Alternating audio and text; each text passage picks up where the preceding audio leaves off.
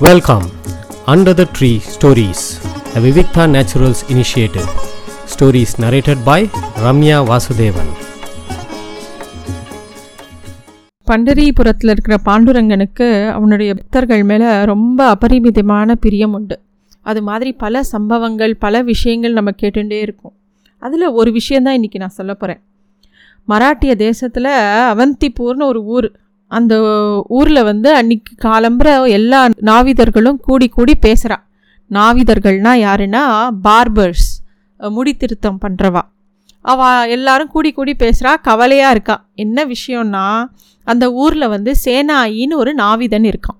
அவனுக்கு வந்து அரசாங்க உத்தியோகம். அதாவது அந்த ஊர் ராஜா வந்து ஒரு முகமதிய ராஜா மன்னராக இருக்கார். அவருக்கு வந்து முகம் மழிக்கிறதுக்கு அவரோட சிகையெல்லாம் சரி பண்ணுறதுக்காக ஒரு நாவிதன் அரசாங்கத்துக்குன்னு ஒருத்தரை நியமிக்கணும்னு அவர் முடிவு பண்ணுறார் பல பேர் விண்ணப்பிக்கிறா ஆனால் யாருக்குமே அந்த வாய்ப்பு கிடைக்கல. ஏதோ இந்த சேனாயிங்கிறவனை பார்த்த உடனே அவருக்கு மனசுக்கு ரொம்ப பிடிச்சி போயிடுது. சில பேரை பார்த்தா நமக்கு டக்குன்னு மனசுக்கு பிடிச்சிரும் இல்லையா? அது மாதிரி அந்த ராஜாவுக்கு அவனை பார்த்த உடனே பிடிச்சி போச்சு. அவனை அரசாங்க நாவிதன் அப்படின்னு சொல்லி அவனை வந்து அந்த வேலைக்கு அமர்த்திடுறார். அரசாங்க நாவிதன்னா என்ன விஷயம்னா அவன் வேறு யாருக்குமே முகம் அழிக்கக்கூடாது வேறு யாருக்கும் முடி திருத்தம் செய்யக்கூடாது. ராஜாவுக்கு மட்டும்தான் பண்ணணும். அதனால ராஜாவே என்ன பண்ணிடுவார்னா அவனுக்கு ஒரு பெரிய வீடு மாதம் மாதம் பெரிய சம்பளம் அவனுக்கு எல்லா வசதியும் கொடுத்துருவா. அதனால் அவன் வேறு எதுவும் பண்ண வேண்டாம் டெய்லி காலம்புரை போய் ராஜாவுக்கு மட்டும் வேணுங்கிறத பண்ணிவிட்டு திருப்பி ஆற்றுக்கு வந்துடலாம். இதுதான் அவனோட வேலை. சேனாயி வந்து ரொம்ப பெரிய கிருஷ்ண பக்தன்.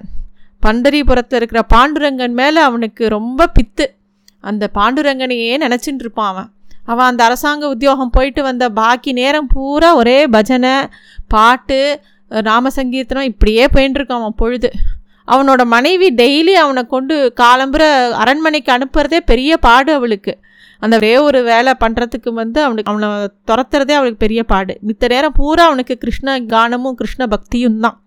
அப்படி இருக்கிறத ஒரு சமயம் என்ன ஆச்சு? ஒரு பெரிய பஜனை கும்பல் அவள்லாம் பண்டரிபுரம் போகிறா அவள் இந்த அவந்திப்பூர் வழியாக போகிறா அவளை பார்த்த உடனே தேனாயிக்கு அவளை பார்த்த உடனே அவளோடய போகணுன்னு ஆசை வந்துடுத்து. இந்த சின்ன குழந்தையெல்லாம் நம்ம ஆற்றுக்கு யாராவது கெஸ்ட்டு வந்தால் அவள் திரும்பி ஊருக்கு போகிறேன்னு சொல்லும்போது திருப்பி அவளோடைய போகணுன்னு ஒரு அழுக்கையும் ஏக்கமும் எல்லா குழந்தைகளுக்கும் வரும். அது மாதிரி இந்த சேனாய்க்கு பாண்டுரங்கன் அவள்லாம் பார்க்க போகிறான உடனே அவளுடைய போகணுன்னு தோணி எடுத்து அவனும் கிளம்பிடுறான்.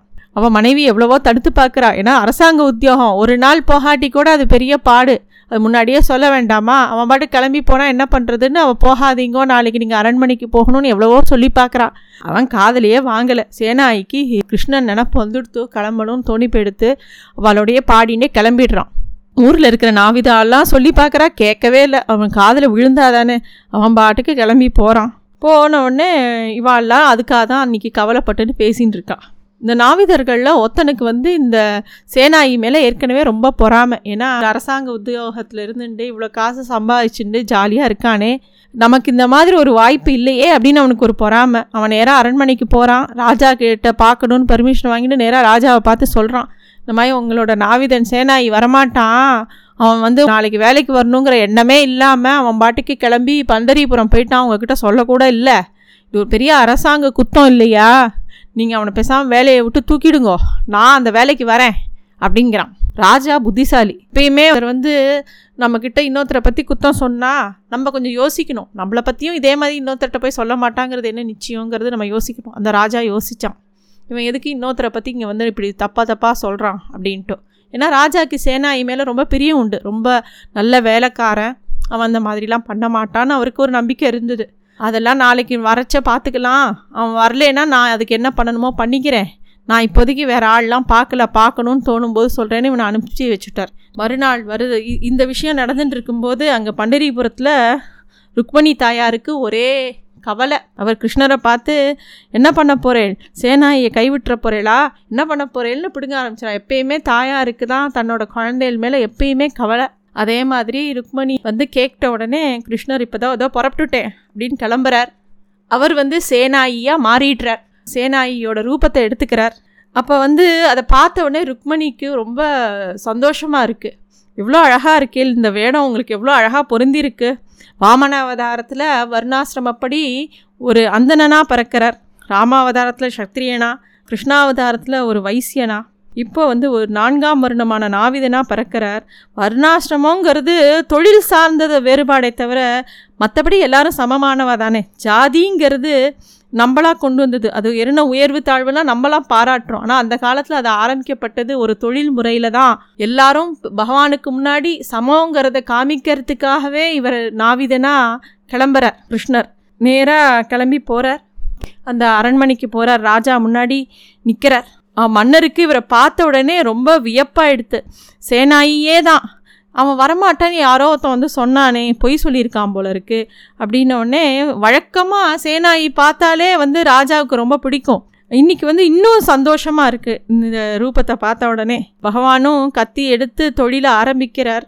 ஞானங்கிற கத்தியால் ஆணவங்கிற முடிய மழிக்கணும் அப்படின்னு சொல்லிகிட்டே அந்த அரசனுக்கு எல்லா முகம்லாம் ஷவரம் பண்ணி விடுறார். அவர் பேசும்போதே மன்னருக்கு ஒரே பரவசமாக இருக்குது நீ ரொம்ப உயர்ந்த கருத்துக்கள்லாம் சொல்கிற சேனாயி நீ பேசுகிறதே ரொம்ப இனிமையாக இருக்குது எனக்கு கேட்டுண்டே இருக்கணும் போல இருக்குன்னு அவர் சொல்கிறார் பின்ன சும்மா வா பகவானே வந்து இப்படி பண்ணி விடும்போது அது எவ்வளோ இனிமையாக இருக்கும் எவ்வளோ சந்தோஷமாக இருக்கும் அவர் வார்த்தைகள் எவ்வளோ நன்னா இருக்கும். அப்போ பகவான் சொல்கிறார் முன்னாடி ஒரு தடவை இதே மாதிரி தான் உயர்ந்த கருத்துக்கள்லாம் சொன்னேன். அப்போ என் கையில் சாட்டை இருந்தது. அதை கேட்டவன் இவக்கு அப்புறமா பெரிய மன்னனானா?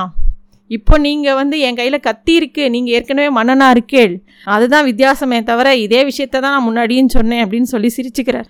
இந்த மன்னருக்கு எது புரியறதோ புரியலையோ ஆனால் வந்து பகவான் பேசுகிறதே ஒரு பெரிய அமுத கானம் மாதிரி இருக்குது இங்கே பேசுகிறதே ரொம்ப இனிமையாக இருக்குது உங்கள் குரல் அவ்வளோ நன்னா இருக்குது கேட்டுகிட்டே இருக்கணும் போல இருக்குன்னு அவர் சொல்ல கிருஷ்ணரும் சொல்கிறார் ஆமாம் ஆமாம் புல்லாங்குழல் வாசித்து வாசித்து ஒரு வேளை என் குரலும் அப்படியே ஆயிடுத்தோ என்னவோ? அப்படிங்கிறார். ரொம்ப அதாவது அந்த ராஜா அந்த முகமதிய ராஜாவுக்கு சந்தோஷம் தாங்கலை. அந்த வேலை முடிஞ்ச உடனே அவன் வந்து ஒரு நிறைய பொற்காசுகளை எடுத்து கொடுக்குறான். எனக்கு என்னமோ இன்றைக்கி உனக்கு நிறையா கொடுக்கணும் போல் இருக்குது இந்தா எடுத்துக்கோ அப்படின்னு கொடுக்குறான். அதையும் வாங்கிட்டு கிருஷ்ணர் அங்கேருந்து புறப்படுறார். புறப்பட்டு சேனாயியோட வீட்டில் அந்த காசையும் அந்த பொட்டியும் வச்சுட்டு கிளம்பிடுறார். திரும்பி உண்மையான சேனாய் வீடு திரும்பினப்புறம் உபகரண போட்டியில் அந்த பொற்கிழியை பார்த்தோடனே அதிர்ச்சியாயிடுறது அவனுக்கு சம்மந்தம் இல்லாத அவன் சம்பாதிக்காத ஒரு பொருள் அவன் வீட்டில் இருக்கிறத பார்த்த உடனே அவனுக்கு பயம் வந்துடுறது. உடனே அதை எடுத்துன்னு ஓடுறான். ஓடி ராஜா கிட்ட தான் வராததுக்கு மன்னிப்பு கேட்டுண்டு எல்லா விஷயத்தையும் சொல்கிறான் அந்த மன்னர் கண்ணில் தார தாரையாக கண்ணீர் வருது. ஏச்சோ நீ இல்லையா? அப்போ வந்தது பகவானா? அப்படின்னு தெரிஞ்ச உடனே அவனை அவரால் அந்த சந்தோஷத்தை தாங்க முடியல.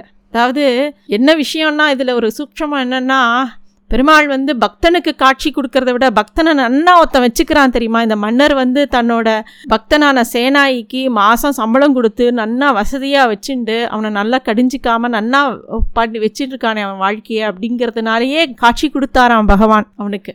அதனாலேயே பெருமாளை சேவிக்கிறது ஒரு பக்கம். பெருமாளோட அடியார்களை ரொம்ப மரியாதை பண்ணி வச்சுண்டா பகவானோட தரிசனம் கண்டிப்பாக நிச்சயங்கிறது இந்த ஒரு சம்பவத்து மூலமாக நிரூபிக்கிறார்.